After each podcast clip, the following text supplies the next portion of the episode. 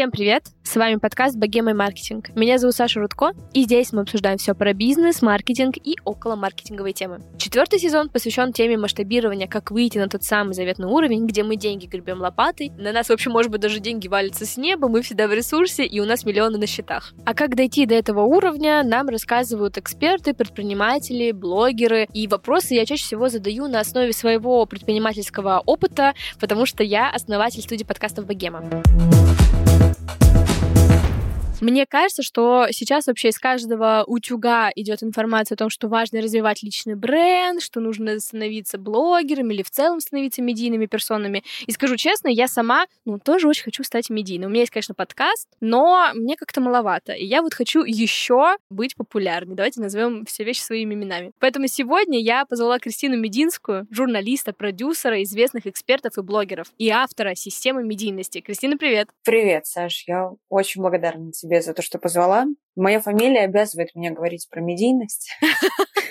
Да, да, кстати. Я очень надеюсь, что нам сегодня расскажешь э, все секреты, как стать медийнее и популярнее, потому что, мне кажется, сейчас все за этим гонятся, все хотят, чтобы был бизнес с личностью, или ты просто был сам эксперт, и от тебя шел бизнес. В общем, тут много разных путей. Давай поговорим про то, как ты думаешь, какие сейчас самые эффективные методы продвижения, ну вот, на 2023 год. Просто списочком давай пока что. Давай я перечислю, да, то, что я сейчас вижу в нашей работе, то, что востребовано и приносит реальные результаты как в деньгах, так и в подписчиках, что тоже важно. Ну, во-первых, это короткие форматы, это Reels и Shots. Без этого никуда, и нужно учиться вести себя в кадре и снимать видео. Второе – это интервью. Наконец-то люди стали понимать, что можно продавать, не продавая. Третий формат – это подкасты. Подкасты очень крутые, и пока еще, по моим ощущениям, многие эксперты не понимают, что здесь супер классная аудитория, супер думающие люди и максимально приятные, когда они себе пишут в общении. Четвертый формат не по важности, а просто по перечислению, это выступление онлайн и офлайн. Выступление — это тот инструмент, который работал, работает и будет работать 100%. Ну и пятое — это социальная сеть ВКонтакте. Ты знаешь, люди об этом не думают, не говорят. старые инструменты, знаешь, прям поднимаем. Да, я расскажу дальше чуть подробнее об этом. Все так хоронят эту соцсеть, но вовсе это ни к чему. Есть некоторая информация, есть некоторые наблюдения, которыми мы владеем, и много всего анализируется, поэтому думаю, отдельно об этом поговорим. Да, вообще, тут хочется сделать э, небольшой в топ. Кристина очень много с кем э, работала, и я сама была у Кристины на консультации по YouTube, вот, потому что нам безумно интересно, как э, бизнесу выходить на эту площадку. И давай, наверное, начнем как раз более подробно с формата как интервью. Ты это прям отдельно вынесла, то есть не подкаст, не что-то еще, а вот прям отдельно интервью. Давай про это поговорим, потому что, ну, у меня тоже подкаст в формате интервью, я в целом понимаю, про что ты говоришь, но интересно, как это рассматривается в контексте продвижения в 2023 году. Почему это так важно? Всем ли он подходит? Давай поговорим про вот это. Ну, смотри, интервью работает э, с двух сторон. И когда ты, интервьюер, то есть когда ты задаешь вопросы, и когда ты отвечаешь на вопросы. Это оба способа продвижения для экспертов. Сейчас объясню. Когда ты задаешь вопросы, это формат, в котором к тебе могут приходить в гости. Вот как мы сейчас с тобой, я пришла к да, тебе. Обычно да. я сижу по ту сторону экрана, и обычно я задаю вопрос. Но когда ты задаешь вопросы, ты задаешь тон беседе, ты имеешь возможность звать разных экспертов. Что значит звать разных экспертов? Первое – это обмениваться аудиторией. Что такое аудитория? Что такое лояльная аудитория? Это деньги. Когда ты классный интервьюер, и когда ты умеешь задавать вопросы, когда ты умеешь слушать другого человека, когда ты понимаешь, что сейчас востребовано, это очень привлекает людей. И кажется, что интервью сейчас много. Друзья, если вы зайдете да, на YouTube да, и да. попробуйте посчитать количество каналов интервью, вы будете дико разочарованы. Даже десятки хороших, ну, десятка, ладно, может быть, десять мы и наберем, но вот больше десяти не наберется точно. А между тем, сколько крутых экспертов, сколько крутых лидеров мнений, которые остаются без внимания. Интервью тоже можно продавать. У нас есть клиенты, а, которые берут интервью за деньги. Они крутые интервьюеры в своих нишах, в своих областях. Мы готовим их к этому, потому что я сама профессиональный журналист, я училась в школе Познера и работала с Познером. И интервью — это один из самых моих любимых жанров. И поэтому экспертов мы тоже готовим, чтобы они учились задавать грамотные вопросы, чтобы вопросы раскрывали человека. И вот здесь открывается вторая история интервью. И почему это такой крутой инструмент продвижения? Потому что где ты еще можешь нативно рассказать о себе, где ты еще можешь круто себя продать, не продавая, не говоря о том, что я классный. В интервью. И многие недооценивают этот способ. И кажется, что интервью это только для каких-то селеб. Вообще нет. Вообще нет. Если вы хотите стать медийными, идите и смотрите, кому можно дать интервью, даже в рамках там запрещенной соцсети, даже в рамках небольших каналов в Ютубе. Не стоит недооценивать этот способ. Но здесь точно, что стоит делать, это научиться говорить так круто, чтобы тебя хотелось слушать. То есть давать пользу быть интересным собеседником и круто отвечать на вопросы. Это тоже навык. Интервью – один из самых сложных телевизионных и видеоформатов, но круче, чем интервью, не работает ничего. Столько лояльной аудитории приходит после хорошего интервью. Неважно, ты берешь его или даешь. У меня был разный опыт в инсте. И здесь надо понимать, что это реально работает. Ты реально раскрываешь собеседника и сам раскрываешься как собеседник. Почему я очень хотела к себе попасть? Потому что ты круто раскрываешь тех, с кем говоришь. Я слушала подкасты и думала, блин, очень Спасибо, хочется... как приятно. Очень хочется побыть э, не на месте того, кто задает вопросы, хотя это моя любимая роль, а на месте того, кто отвечает и дает пользу. И здесь важно этому тоже учиться. Это не просто, о, классный вопрос, сейчас отвечу. Ну, вообще, справедливости ради, действительно, мне тоже очень нравится интервью, кто бы мог подумать, да? Но вообще очень сложно делать э, качественное интервью, и в подкастах это, ну, один из популярных жанров э, до сих пор. Ну, но, мне кажется, после Дудяк вот он запустил вот этот тренд, и мы все до сих пор в нем живем, но при этом качественно к этому вопросу очень мало кто подходит, и, знаешь, мало кто проводит research, мало кто может еще, мне кажется, во время записи импровизировать и дозадавать 100%. вопросы. И мне кажется, вот большая проблема вот интервьюеров, что, э, конечно, тут э, как будто, знаешь, такая идеальный интервьюер, у меня тоже бывают затыки, но я это прям прорабатывала отдельно. Я была в какой-то момент просто говорящей головой, которая задает вопросы и не поддерживает беседу. И вот это, мне кажется, самые вообще отстойные форматы, самые отстойные проекты, когда ведущий безликий. И поэтому вот, мне кажется, это очень-очень важно в этом, но это очень сложно. И все ли ваши эксперты, там, с кем ты работаешь, выдерживают такой формат? Все ли могут э, его реально применить на себе? Слушай, это я не просто так сказала, что это сложные форматы. На самом деле тренд задал не Дудь, а задолго до Дудя еще задал Познер. И это человек, который делает самые потрясающие, на мой взгляд, интервью, самые интересные. Если это вы знаешь, хотите это был тест научиться, на возраст. Да, сто процентов. Я просто не стала акцентировать внимание, но мы, когда работали с Познером, я была удивлена, насколько, вот знаешь, взрослый, грамотный, умный человек, супер образованный. Каждое интервью, неважно, у политика, у какой-то мировой звезды, не у мировой звезды, ему редактор приносила, ну, страниц 12-15 печатного текста А4 информация о герое. Ну, то есть насколько человек досконально готовился и изучал того, с кем он будет говорить. Что касается наших экспертов, а, я скажу честно, интервью — это формат, на который я пускаю не всех. Потому что чаще всего ошибка эксперта. Ла-ла-ла-ла-ла, я все о себе рассказал, я все рассказала о продукте, я такой классный. А потом, когда интервью после монтажа приходит, он такой, ой, а давайте вот это вырежем, а давайте вот здесь вот подправим. Ой, а вот это цифру... правда такое бывает, да. Я не хочу говорить. Кристина, что мы можем сделать? Да ни хрена ничего. Мы можем не открывать рот там, где не надо. И если вы думаете, что кто-то потом будет вырезать, это вообще бред сивой кобылы. Я никогда не правлю свои интервью экспертам, даже очень известным и звездам, с которыми мы работали, я запрещаю это делать. Потому что ты либо учишься говорить с первого раза,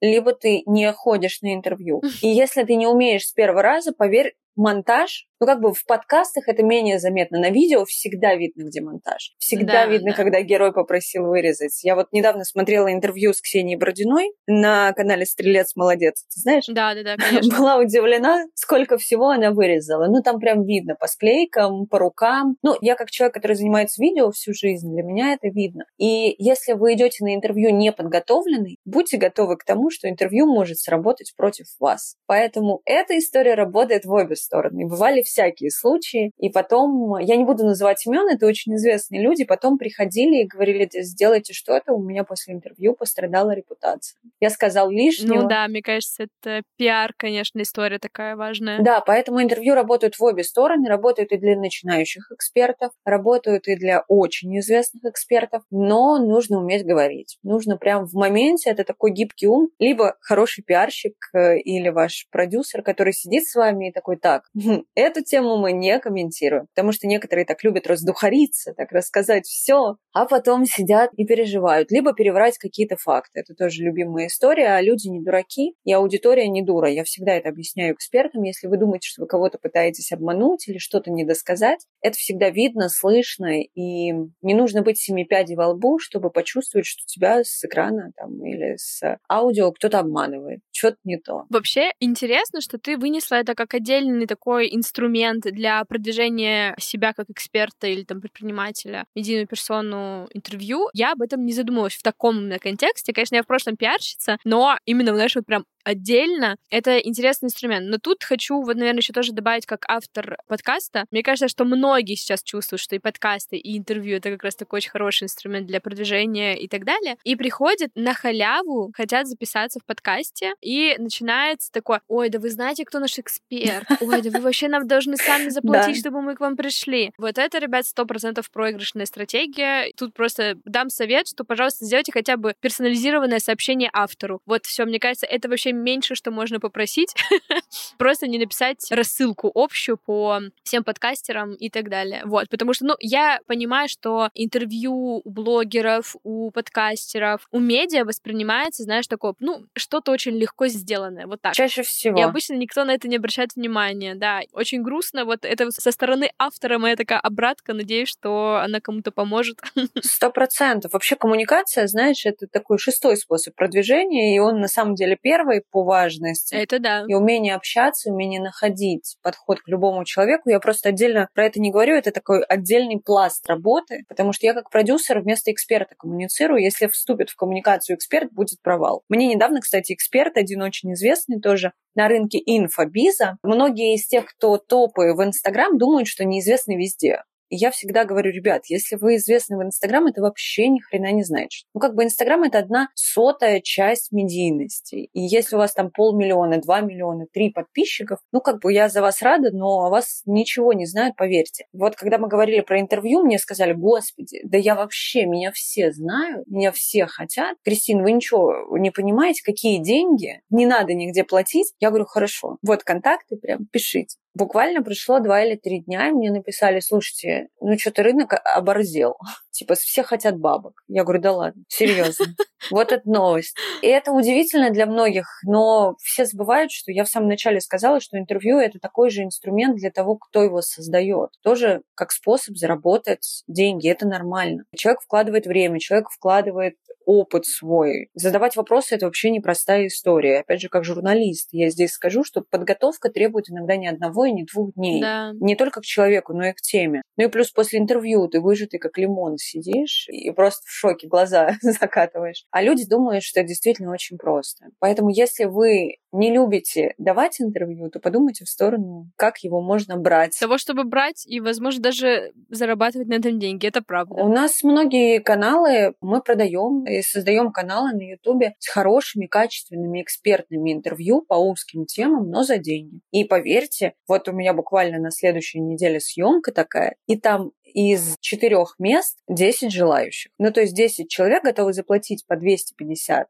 300 тысяч, чтобы записать интервью. Это неплохой такой себе бизнес, если вы умеете это делать. Но не стоит, знаешь, как многие услышат такие, о, 300 косарей, 10 человек, 3 ляма, да, да, да, ага, да. зашибись, монетизация побежал. Не так это работает, и здесь нужно время, опыт, регулярность и не бросать. Слушай, ну еще все эти деньги пойдут обратно на инвестирование в видео, потому что видеоподкасты и видеоинтервью дороже, чем просто интервью да, конечно, в аудиоформате. Это востребованная история история, она не такая массовая, там, как экспертный контент хайповый какой-нибудь, но она крутая. Она крутая, и у интервью свои способы продвижения, но это точно рабочий инструмент. Вы можете это увидеть даже на телеке, есть подкаст Lab, на Первом канале. Ну, не просто так появилась эта программа. И продюсеры да. телевизионные всегда в тренде и всегда видят, что происходит на самом деле и как вообще это все работает. Поэтому всегда смотрите, что происходит вокруг, а не вовне. Ну, то есть, э, точнее, не в себе. Потому что очень часто кажется, что я-то все знаю, уже ничего нового нет. Стоит открыть глаза иногда и посмотреть даже телевизор. Потому что все крутые форматы на Ютубе пришли из телека, а с Ютуба они также уходят на телек. Из подкастов то же самое. Подкасты очень популярный формат, и видеоподкасты набирают обороты, и подкасты аудио. И я думаю, что в ближайший год они еще больше вырастут, потому что спрос на качественный контент есть, и люди его смотрят. Вопреки расхожему мнению, что интервьюеров полно, вторым дудем не будешь, не надо быть вторым дудем. Нужно найти свою нишу и этим заниматься. Тут э, давай как раз э, перейдем к подкастам. Мне хочется послушать твое мнение. Я-то знаю, почему подкасты это круто, здорово и так далее. И я думаю, что мои слушатели тоже, но хочется, знаешь, они всегда это слышат от меня в основном. Но хочется послушать, почему тебе кажется, что это перспективный вообще формат. Веришь ли ты только в видео или ты думаешь, что это и про аудио касается? В общем, расскажи тут свое мнение. Ну, во-первых, смотри, я ничего не знаю о подкастах, честно, как Э, создатели. Мы никогда не создавали подкасты. Мы год назад завели свой до сих пор ничего не опубликовали. Мы просто гении в этом смысле. Но это свой подкаст. До себя, как известно, очередь доходит в последнюю очередь. И почему я думаю, что подкасты залетят? Во-первых, количество людей, которые ездят на машине, оно с каждым годом растет, а не уменьшается. Что люди делают в машинах? Чаще всего слушают либо там бизнес FM какую-то радиоволну, либо подкасты либо аудиокниги. И очень много людей переходят на подкасты. Мы проводили опросы, мы изучали мнения. И почему мы это делали? Потому что мы искали дополнительные каналы трафика для экспертов.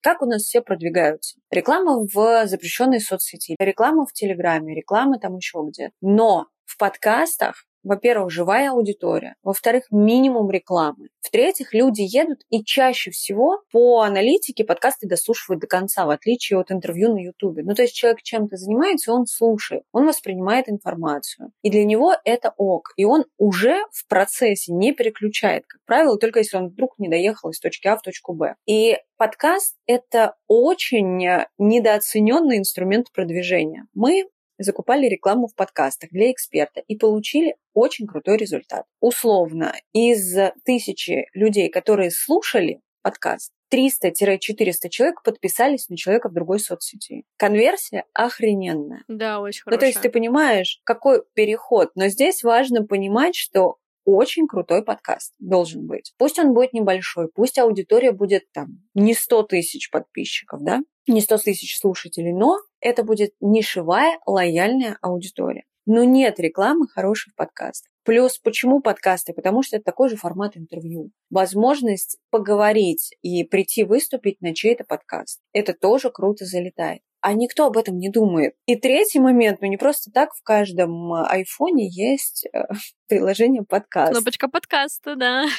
И конкуренция там, на мой взгляд, настолько меньше, чем в Ютубе. Даже если мы говорим про экспертные подкасты, я, конечно, здесь цифр не знаю, потому что мы не создаем и не продвигаем их, но я уверена, что если погрузиться в аналитику, то можно увидеть, что конкуренция невелика. И количество экспертных блогов, например, по психологии в Ютубе дохренище или по недвижимости. А крутых подкастов по недвижимости я знаю там один, ну два, и все. И добрый вечер а где все, а непонятно. Я здесь согласна, но мне кажется еще, что вот важно здесь отметить, из-за того, что у меня есть экспертность, ребят, извините, в подкастах э, здорово делать не только интервью, в подкастах очень много форматов разных, так же, как и на YouTube. Ты можешь, это может быть разговорник, где вас несколько человек, вы что-то обсуждаете, это может быть монолог, это может быть лекция, это может быть что угодно, и тут э, здорово, что на каждый формат найдется свой слушатель. Действительно, конкуренция сейчас здесь ниже, конечно, с каждым годом она растет, я не не буду тут э, привирать. Все становится больше подкастов, но справедливости ради, вот что я вижу, и, по-моему, это даже вот исследование было недавно, очень маленький процент подкастов доживает больше, чем 10 выпусков. То есть вот эта вот регулярность,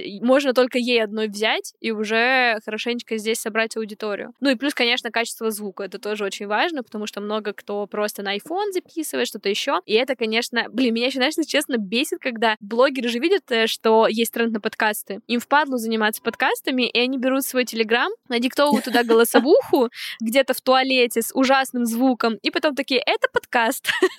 Идите слушайте. Саш, я вообще к э, звуку и к картинке отношусь как к уважению аудитории. Если да. ты делаешь говнокартинку и говнозвук, ну как, бы, как ты относишься к тем, кто тебя слушает, и к тем, кто тебя смотрит? Меня коробит от этой истории, но, ты знаешь, иногда лучше хоть что-то сделать, чем не сделать ничего. Это тоже правда. Многие ждут же чего-то, а регулярность ты права. Вот в Ютубе та же история. Там можно сделать один охрененный выпуск, второй, но если ты не делаешь регулярно, ну как бы толку от этого ноль. И YouTube, и подкасты, да любая вообще история — это про регулярность в первую очередь.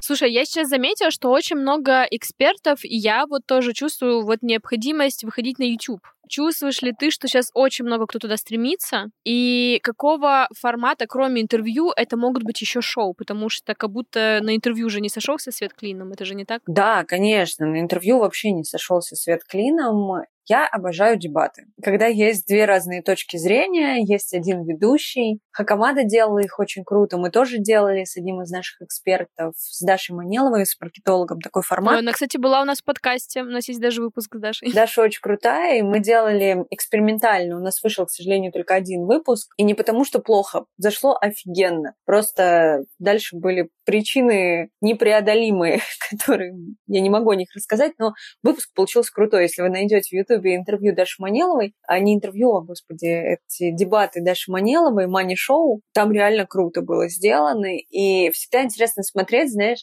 вот надо дышать маткой или не надо дышать маткой, влияет ли дыхание маткой на зарабатывание денег или ни хрена. И вот два человека сидят и спорят об этом. И ты такой, интересно. Ну, то есть это, короче, прикольнее, чем просто интервью. Но интервью тоже не должно быть беззубым. Ну, должны быть какие-то неудобные вопросы, должна быть какая-то провокация на мой взгляд. Но если ты не можешь, если у тебя такое хорошее экспертное интервью, и вот не можешь делать провокацию, тогда можно посмотреть в сторону дебатов. Там люди сами с собой. Дальше, что мне еще нравится, это документалки. Это дорого, это долго, но это, блин, так интересно. И то, что сейчас делается на Ютубе в формате документального кино, это очень круто. Прям безумно интересно. Также экспертный контент и лекции тоже хорошо заходят. Нужно только смотреть тему. И экспертный контент — это для тех, у кого много накопилось, и кто не умещается в короткий формат там рилсов или шотсов. Вот есть куча инфы, хочу дать. Вот это прям для этих людей. Это когда один спикер, условно да, камера, да. микрофон и все. Угу. Это самое простое, что можно сделать для начала, для старта на YouTube. Для этого даже команда не нужна. У всех есть айфоны, там, телефоны любые. Пожалуйста, поставил минимальный свет, хороший звук. Ну, петличка стоит там 2000 рублей. Записал, даже монтировать не нужно, если классно говоришь и классно освещаешь тему выложил, оптимизировал, тут уже нужна помощь. И погнали, такой контент хорошо залетает. Что еще? Сейчас самый топовый формат, прям сливаю такую инфу внутриковую, это прожарки и разборы. Угу. Это то, что мы делаем, опять же, для своих клиентов. Я заметила этот тренд случайно. Люди любят, когда их прикладывают жестко, не жестко. Ну, короче, у нас иногда нужно быть немножко абьюзером с э, аудиторией, и на это круто смотреть. И вот эти разборы, иногда жесткие разборы, мы их начинали делать когда-то с Петей Осиповым. И это было круто, потому что Петя мастер разборов, конечно, и он безумно харизматичный, но не Петя единым. Очень круто заходят разборы на любую тематику. Бизнес, психология, отношения.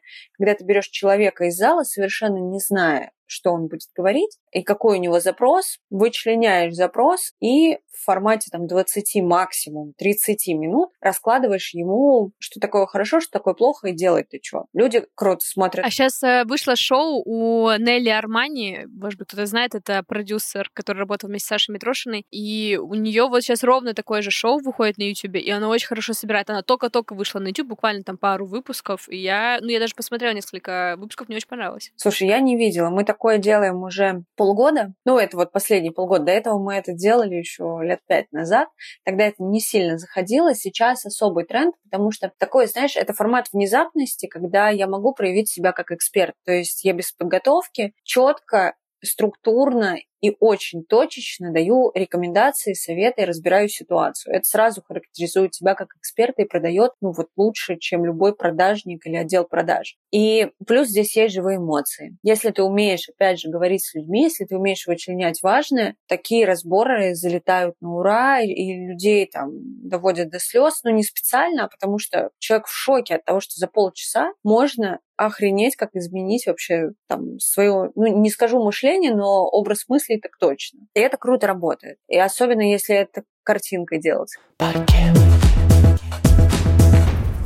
Я вообще еще заметила сейчас, вот хочется тоже с тобой обсудить, что как будто бы аудитория вообще в целом, там, СНГ и русскоговорящие ребята в целом подустали от суперэкспертного контента. Ну, то есть, когда вот я такой важный дядечка, тетечка, знаю все ответы мира, я вам сейчас все расскажу, как надо и так далее. И как будто бы сейчас вот эта история с развлекательным таким контентом, куда примешана твоя экспертиза, вот это то, что люди ждут. Так ли это? Потому что как будто бы разбор — это тоже про развлечение немножко. Ну, потому что там можно отхуесосить пылесосить. Ну вот. да, да, да, да. Вот и пожалуйста. Потому что, простят меня нежные уши твоих слушателей, ну реально. И нам всем иногда хочется быть и жестким, и плохим полицейским, и хорошим. Это нормальная история. В каждом из нас живет и тот, и другой. Просто обычно мы показываем же себя хорошеньким, а все уже затрахались видеть нас хорошеньким. Ну давайте быть честными. Ну сколько можно играть в душнил, хотя я сама дикая душнила. Без этого невозможна моя работа, без этой дотошности. Но люди прям устали от серьезных щей, от вот этого вот душного контента. Никому нахрен не нужен контент. 90% вашего восприятия зависит от вашей энергии. Если у вас нет энергии, если вы не интересны, не харизматичны, никакого успеха не будет. Можно быть супер крутым профессионалом, говорить на языке цифр, декомпозиции, KPI, но, блядь, Выйдет тот, кто умеет влюблять в себя аудиторию, выйдет тот, кто умеет ошибаться, удивляться, улыбаться, и он соберет все сливки, потому что он человек, потому что он живой, и он такой, как все остальные. А когда вот это вот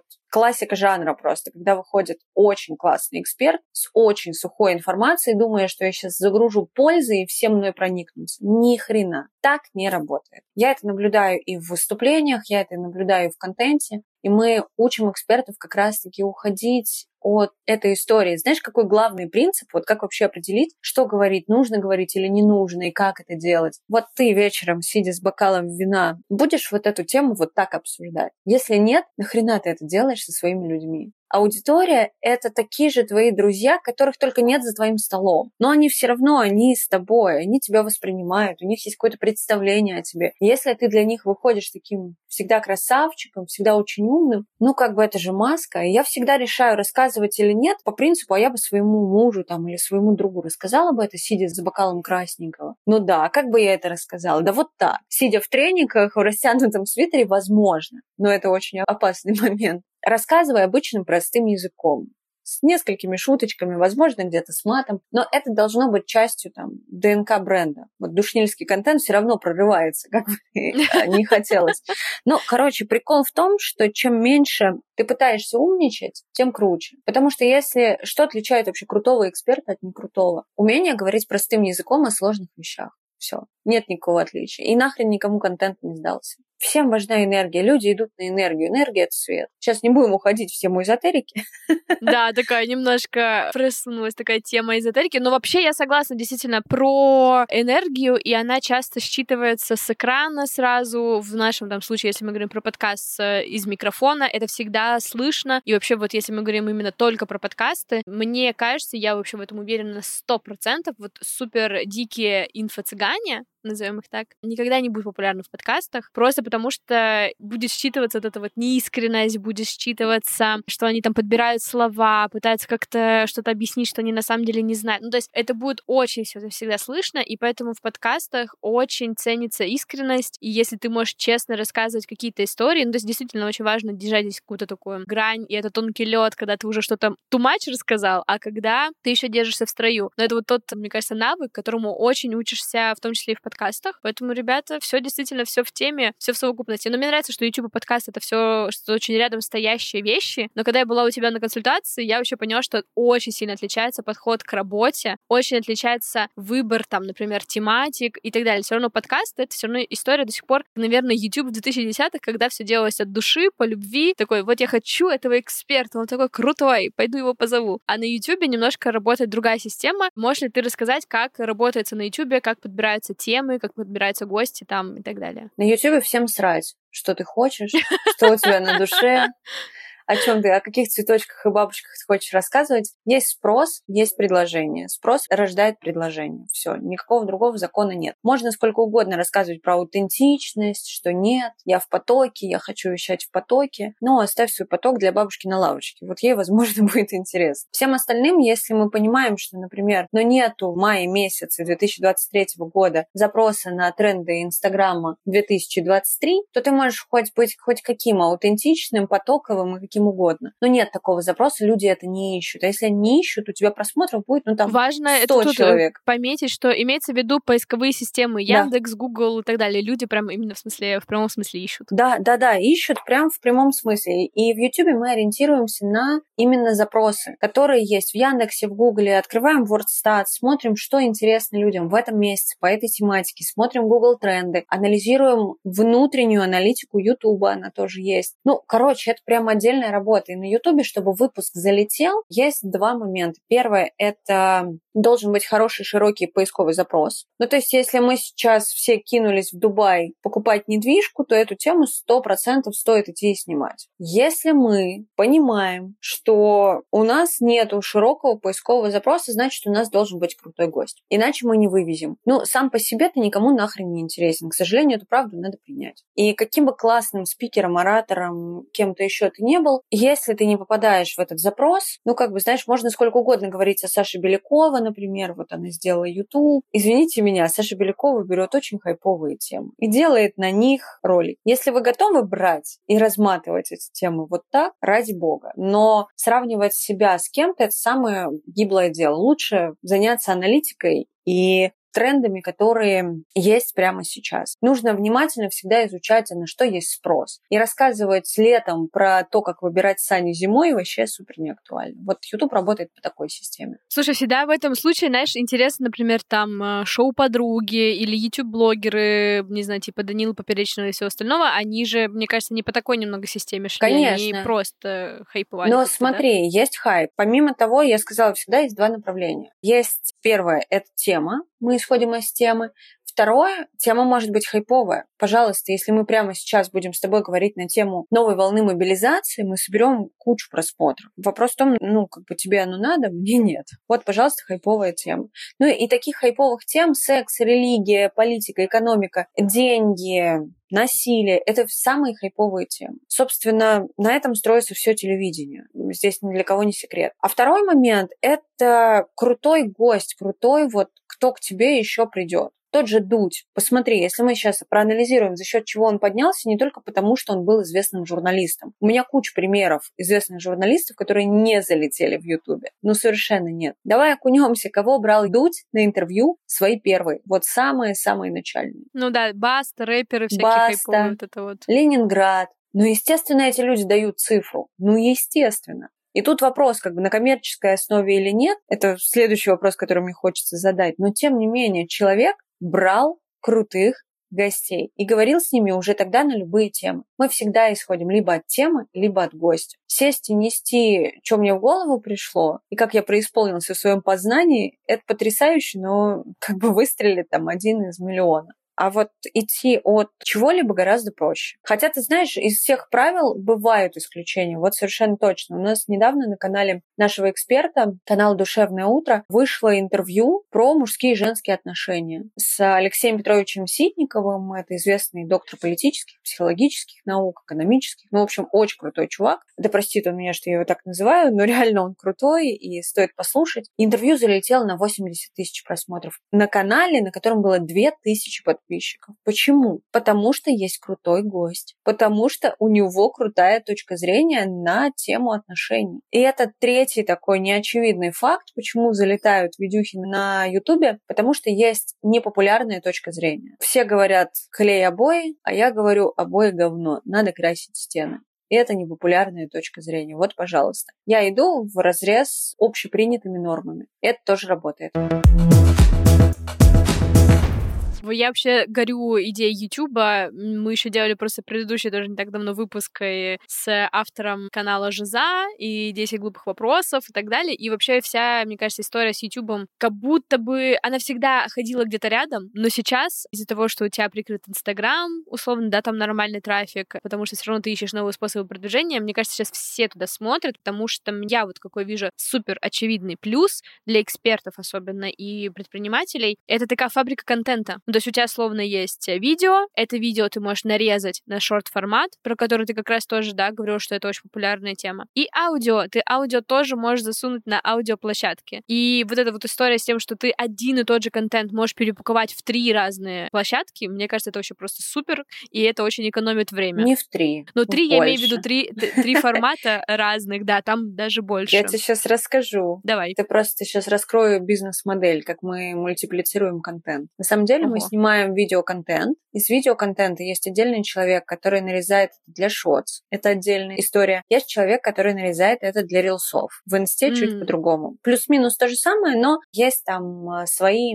некоторые законы. Дальше есть человек, который самые интересные экспертные части расшифровывает и пишет текст. Есть человек, который занимается обработкой аудио и берет это в подкасты. Есть человек, который из этого же контента делает короткие ролики, выкладывает их в ВК. И еще мы используем контент в ВК-клипы. А еще мы делаем подкасты для Телеграма, потому что не у всех экспертов есть подкасты в классическом их понимании. И тексты можно использовать в Инсте, в ВК, в Телеге, и это как минимум. То есть один фрагмент ролика, неважно, это интервью, это дебаты, это разборы, любой вообще формат, можно использовать в огромном количестве контента. И, как правило, из одного ролика у нас получаются там 5-7 шотсов, 5-7 рилсов, ну, иногда там до 10 до 12 доходит в зависимости от темы. У нас получается 2-3 хороших жирных поста, один большой подкаст и несколько мелких, если это нужно. Все под задачу эксперта. Но суть в том, что ты один раз снял,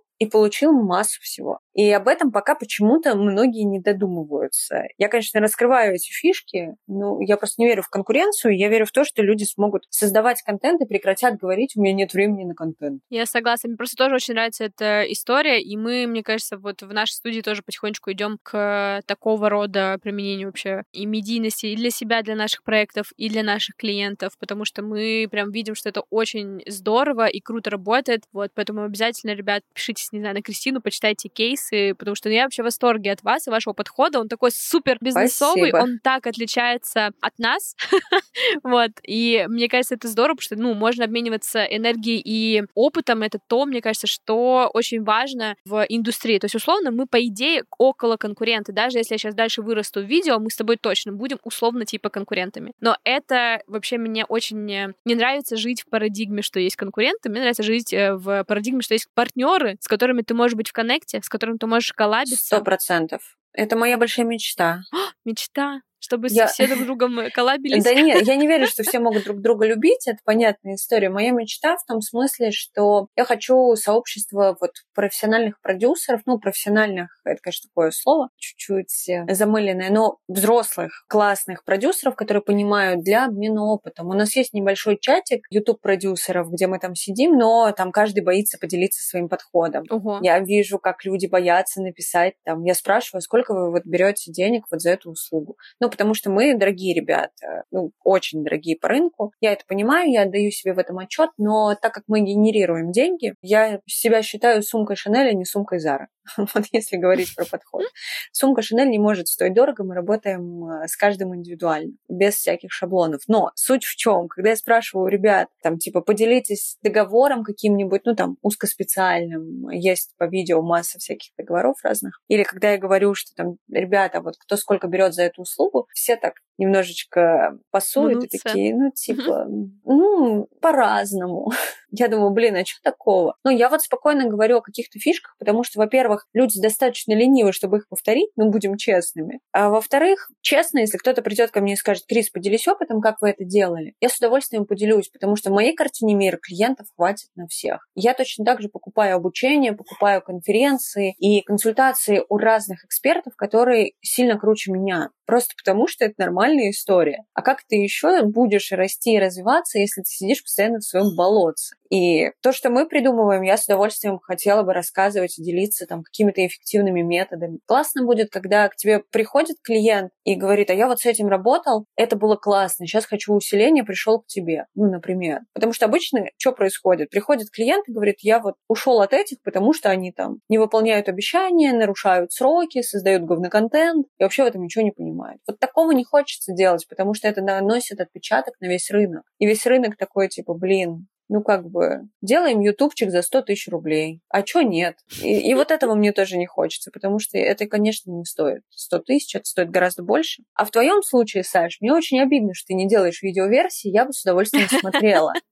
Потому что я человек э, ютубный, так уж произошло. Для меня подкасты, я их слушаю в машине чаще всего или когда иду куда-то. А вот YouTube — это то, что у меня еще и фоном, еще и картинка, еще и отвлекает. Круто. Я бы с удовольствием смотрела твои интервью на YouTube. Плюс ко всему, Блин, я бы смотрела твою влоговую историю. Вот я в свою очередь пожалела, когда я... у меня была свадьба, и я не показывала этого в YouTube. Это самый охеренный контент, это жиза. Вот жиза заходит, то, что больно, заходит. Когда ты свадебное платье гребаное найти не можешь, это заходит, потому что это боль. Потому что так же живут тысячи девчонок по всей стране и не только нашей. Переезд – это же за, потому что сейчас супер актуальная тема. Как заработать на свадьбу там 300 тысяч недостающих рублей – это же за. Вот понимаешь, вот это все это абсолютно ютубные темы, просто потому что это жизнь, которая здесь сейчас, и чаще всего мы пытаемся выдумать контент, а он есть с нами, и есть формат влогов, и они тоже работают. Марина Могилка тому подтверждение. Конечно, она большая, и можно сказать, она давно начала. На самом деле нет. Классные влоги залетают только так, и тревелы заходят хорошо, просто их снимать мало кто умеет. У всех такая очень однобокая точка зрения. Мы типа пошли в этот музей, мы пошли в этот музей. Ну, come on, какие музеи, расскажите, как жить, сколько денег, почему Орел и Решка зашли. Потому что есть формат 100 долларов. Как прожить на 100 долларов там 2 или 3 дня. И это трэш.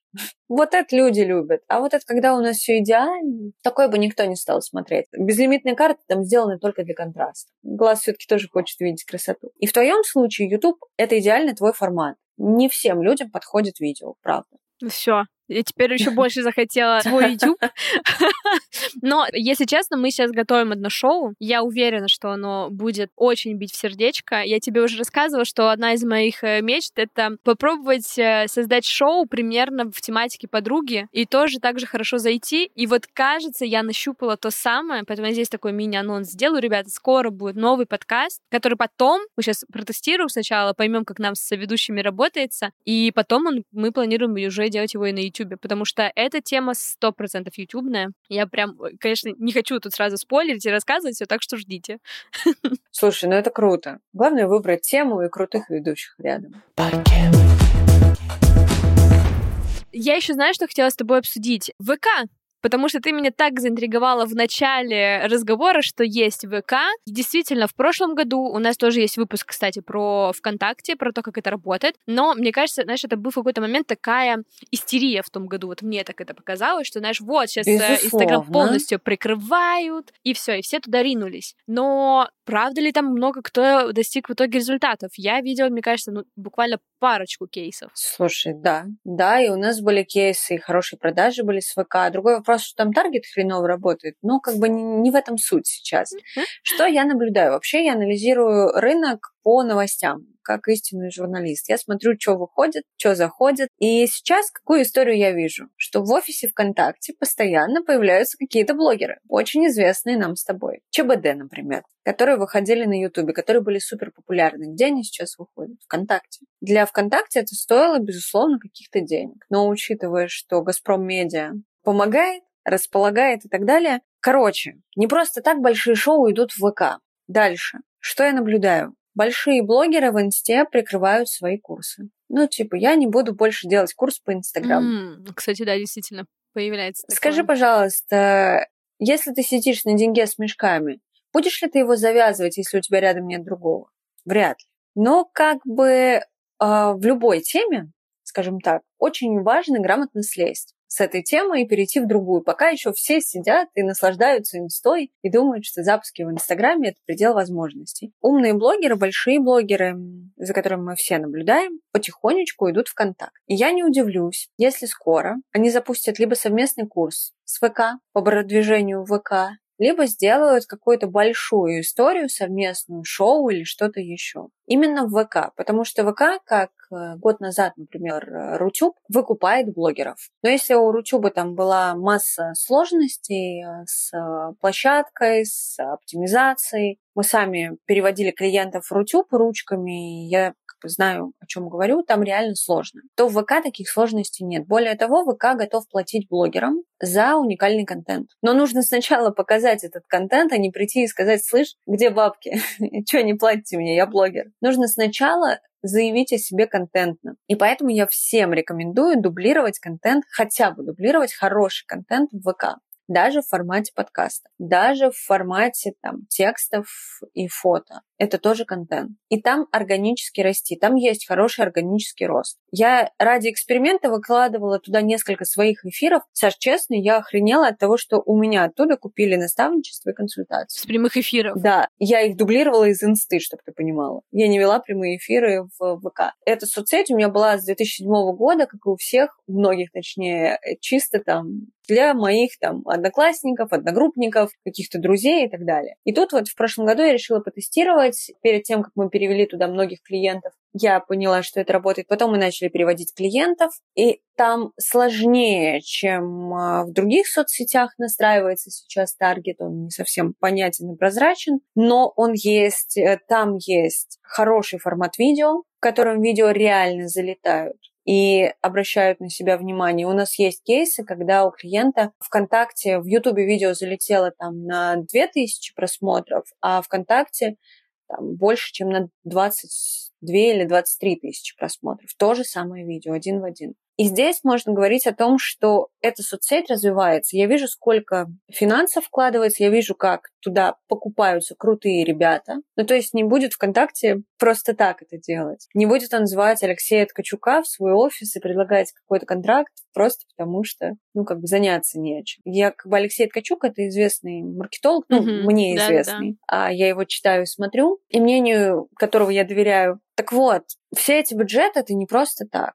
И здесь есть два момента. Наблюдаем за большими блогерами, куда пойдет Саша Митрошина. Наблюдаем за лидерами мнений, куда они пойдут и куда они будут вести. Наблюдаем за количеством рекламы. ВКонтакте скупает огромное количество рекламы. И там огромное количество пользователей, которым, ну, прости господи, продают говнокурсы, говногайды и говновебинары до сих пор. Просто потому что ВКонтакте это более региональная соцсеть. Мы все привыкли такие инстаграмные ребят, все у нас там прикольно, красиво. А ВКонтакте это регионы. И Москва не вся Россия, и не Инстаграмом единым в данном случае. Поэтому, ну, прям вот услышьте мое мнение и дублируйте потихонечку контент ВКонтакте. Это не значит, что закроют Инстаграм, это совершенно не значит, что закроют Ютуб, хотя предпосылки к этому тоже есть. Но потихоньку наблюдаем за тем, что творится на площадке, учимся ей пользоваться. Глупо отрицать то, что уже работает. Это как сказать, что подкасты не работают. Работают. Нужно уметь правильно ими пользоваться. Ну, слушай, в ВК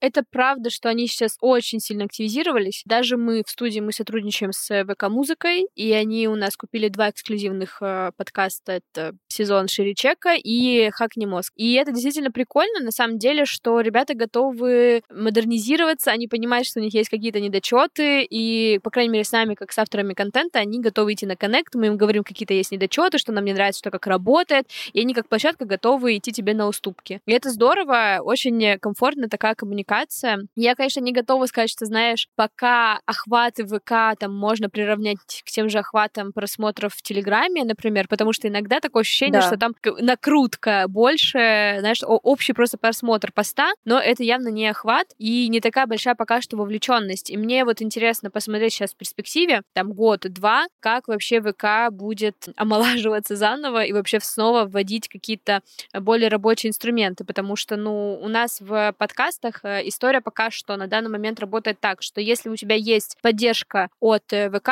то очень хорошо собирает выпуски. Как только да. этой поддержки нет, сразу ничего не собирается.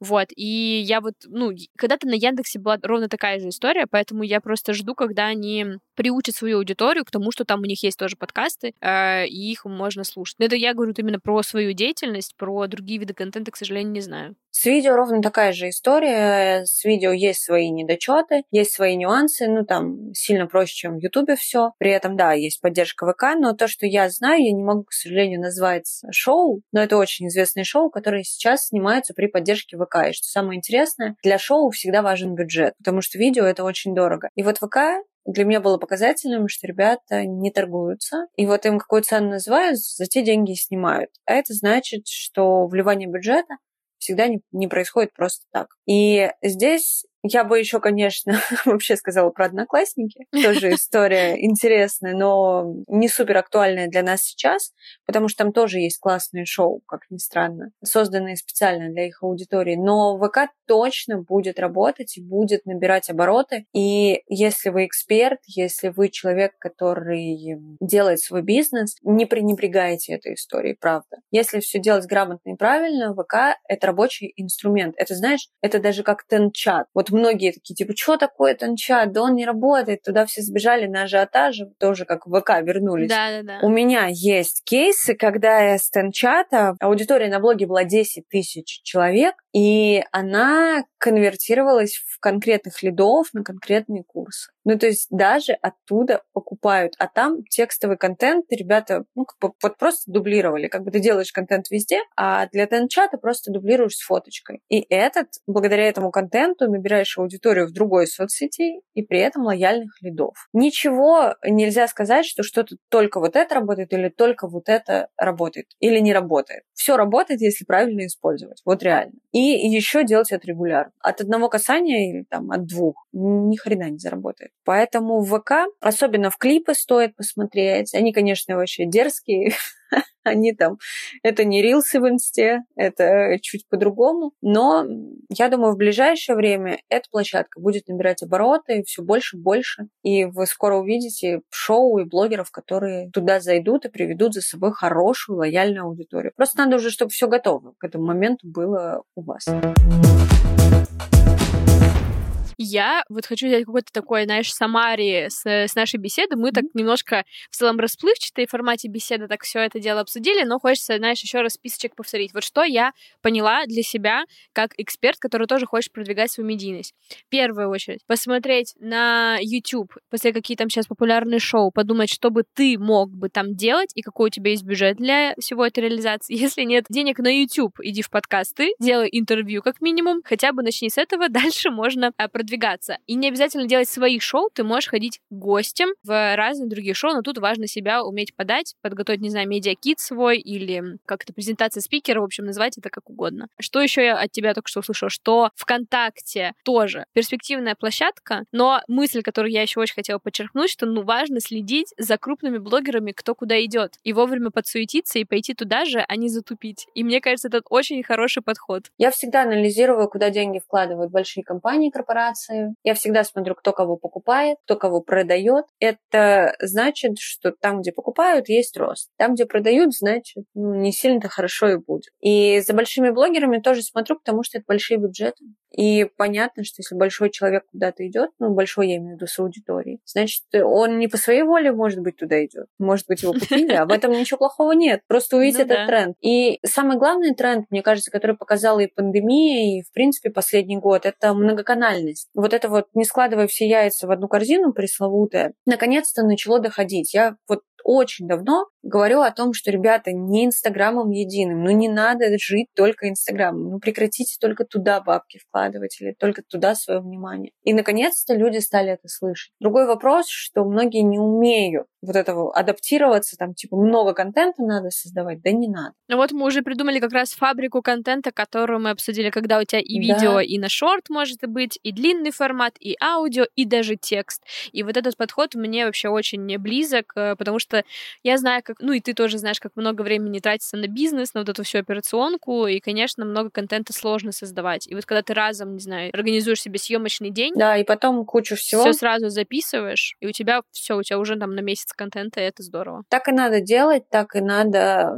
вообще себя вести с контентом, иначе можно сойти с ума. И здесь, на самом деле, знаешь, Саша, у меня главный такой, не то чтобы призыв, а тема к размышлению. Я не люблю слово проявленность, оно уже так задолбало со всех сторон. Да, заюзанное такое очень. Но мне хочется сказать, что чем больше крутых экспертов, тех, кто в себе сомневается, будет выходить и заявлять о себе и говорить «я есть», «я здесь», тем меньше будет вот непонятных курсов, непонятных каких-то людей, которые не являются экспертами, не являются кем-то, кем себя называют. А все просто потому, что ты как бы крутой, но у тебя нет времени на контент, ты работаешь. И ты забиваешь на то, чтобы, в принципе, миру надо служить, и служить еще и в этой части. Для меня создание контента и вообще создание какого-то продукта — это всегда про служение. И я всегда думаю о том, а как я хочу служить людям, как я могу служить людям. Я могу вот так. И поэтому я не могу этого не делать. Вот если относиться к своему делу как к служению, тогда совсем другой ракурс происходит. Тогда совсем по-другому и время у тебя находится, и силы находятся, и все остальное. И, конечно, да, продвижение — это то, во что нужно вкладывать. И если не деньги, то как минимум время. Но это настолько круто окупается. И настолько круто окупается, опять же, это не про деньги, это про эмоции. И настолько круто, когда вот мы с тобой можем поговорить там с человеком, на которого я долго смотрела и долго там была подписана и долго слушала. И это всегда круто. Это такой социальный капитал, который сильно дороже денег. Вот в этом и есть суть продвижения, чтобы иметь возможность дотянуться до любого рукой, чтобы иметь возможность поужинать с тем человеком, с которым тебе интересно, и самому быть таким человеком. Я вообще не про деньги, а вот про такие штуки. Для меня это более показательная история и сильно круче, чем сказать, я там заработала миллион. Ну, типа, заработала и заработала. Когда я могу сказать, а я вот там... Мне нравится, что ты такая, я, извините, не сумка Зара, я сумочка Шанель. Ну, Также Кристина через 15 минут. Ну, не без этого. Слушай, не без этого. Нет, это просто про стоимость услуг компании, да, мы стоим дорого. Но это только потому, что это производственный процесс. И когда у тебя там монтаж стоит 80 тысяч рублей за фильм, минимум, ну, ты не можешь стоить 100 тысяч за YouTube. Ну, come on. Но правда. при этом важно оставаться, и мы очень много делаем бесплатных социальных проектов, и в YouTube в том числе, помогаем ребятам продвигаться, и, там, и у нас есть студенты, которых мы ведем. Но это такая социальная история. И для меня это тоже важно, потому что когда-то я была студенткой, у которой ни хрена не было, и которой очень хотелось. И здесь мы работаем и бесплатно, но, блин, это, знаешь, вот как ты правильно сказал, есть эксперты, которые, а что, я должен платить? Да нет, конечно. Бог с ними, с деньгами. Не хочешь, не плати. Питаемся энергией солнца, ребята. В общем, на этой прекрасной ноте хочется завершить нашу беседу. Спасибо большое, что ты пришла. Я думаю, что парочка мыслей точно должна сесть у людей. У каждого она будет своя. Я вообще люблю вот э, интервью и беседы за то, что как минимум один, прости господи, скажу это слово, инсайт него будет. Он точно должен быть, и в каждой беседе он вот э, какой-то свой. Поэтому спасибо тебе большое за твои мысли. Пошла применять запускать YouTube. Спасибо, Саш. Я жду от тебя YouTube, и для меня это будет большой победой. Я всегда говорю, что для меня победа, когда человек пошел, ну, мы что-то поговорили, и он пошел что-то сделал. Вот это победа. Да. Все остальное это херня, которая вообще не нужна и засоряет мозги в огромном информационном пространстве. Поэтому я жду твой YouTube. Ура! я жду, когда ты сама будешь ходить на интервью. Спасибо большое. Ребят, если вам понравился этот выпуск, обязательно подпишитесь на нас, на Яндекс Музыке, поставьте нам сердечко, поставьте отзывы и звездочки на Apple подкастах, и обязательно подпишитесь на Кристину. Я думаю, ей будет очень приятно услышать вашу обратную связь о выпуске. Все, всем пока. Пока-пока. Пау.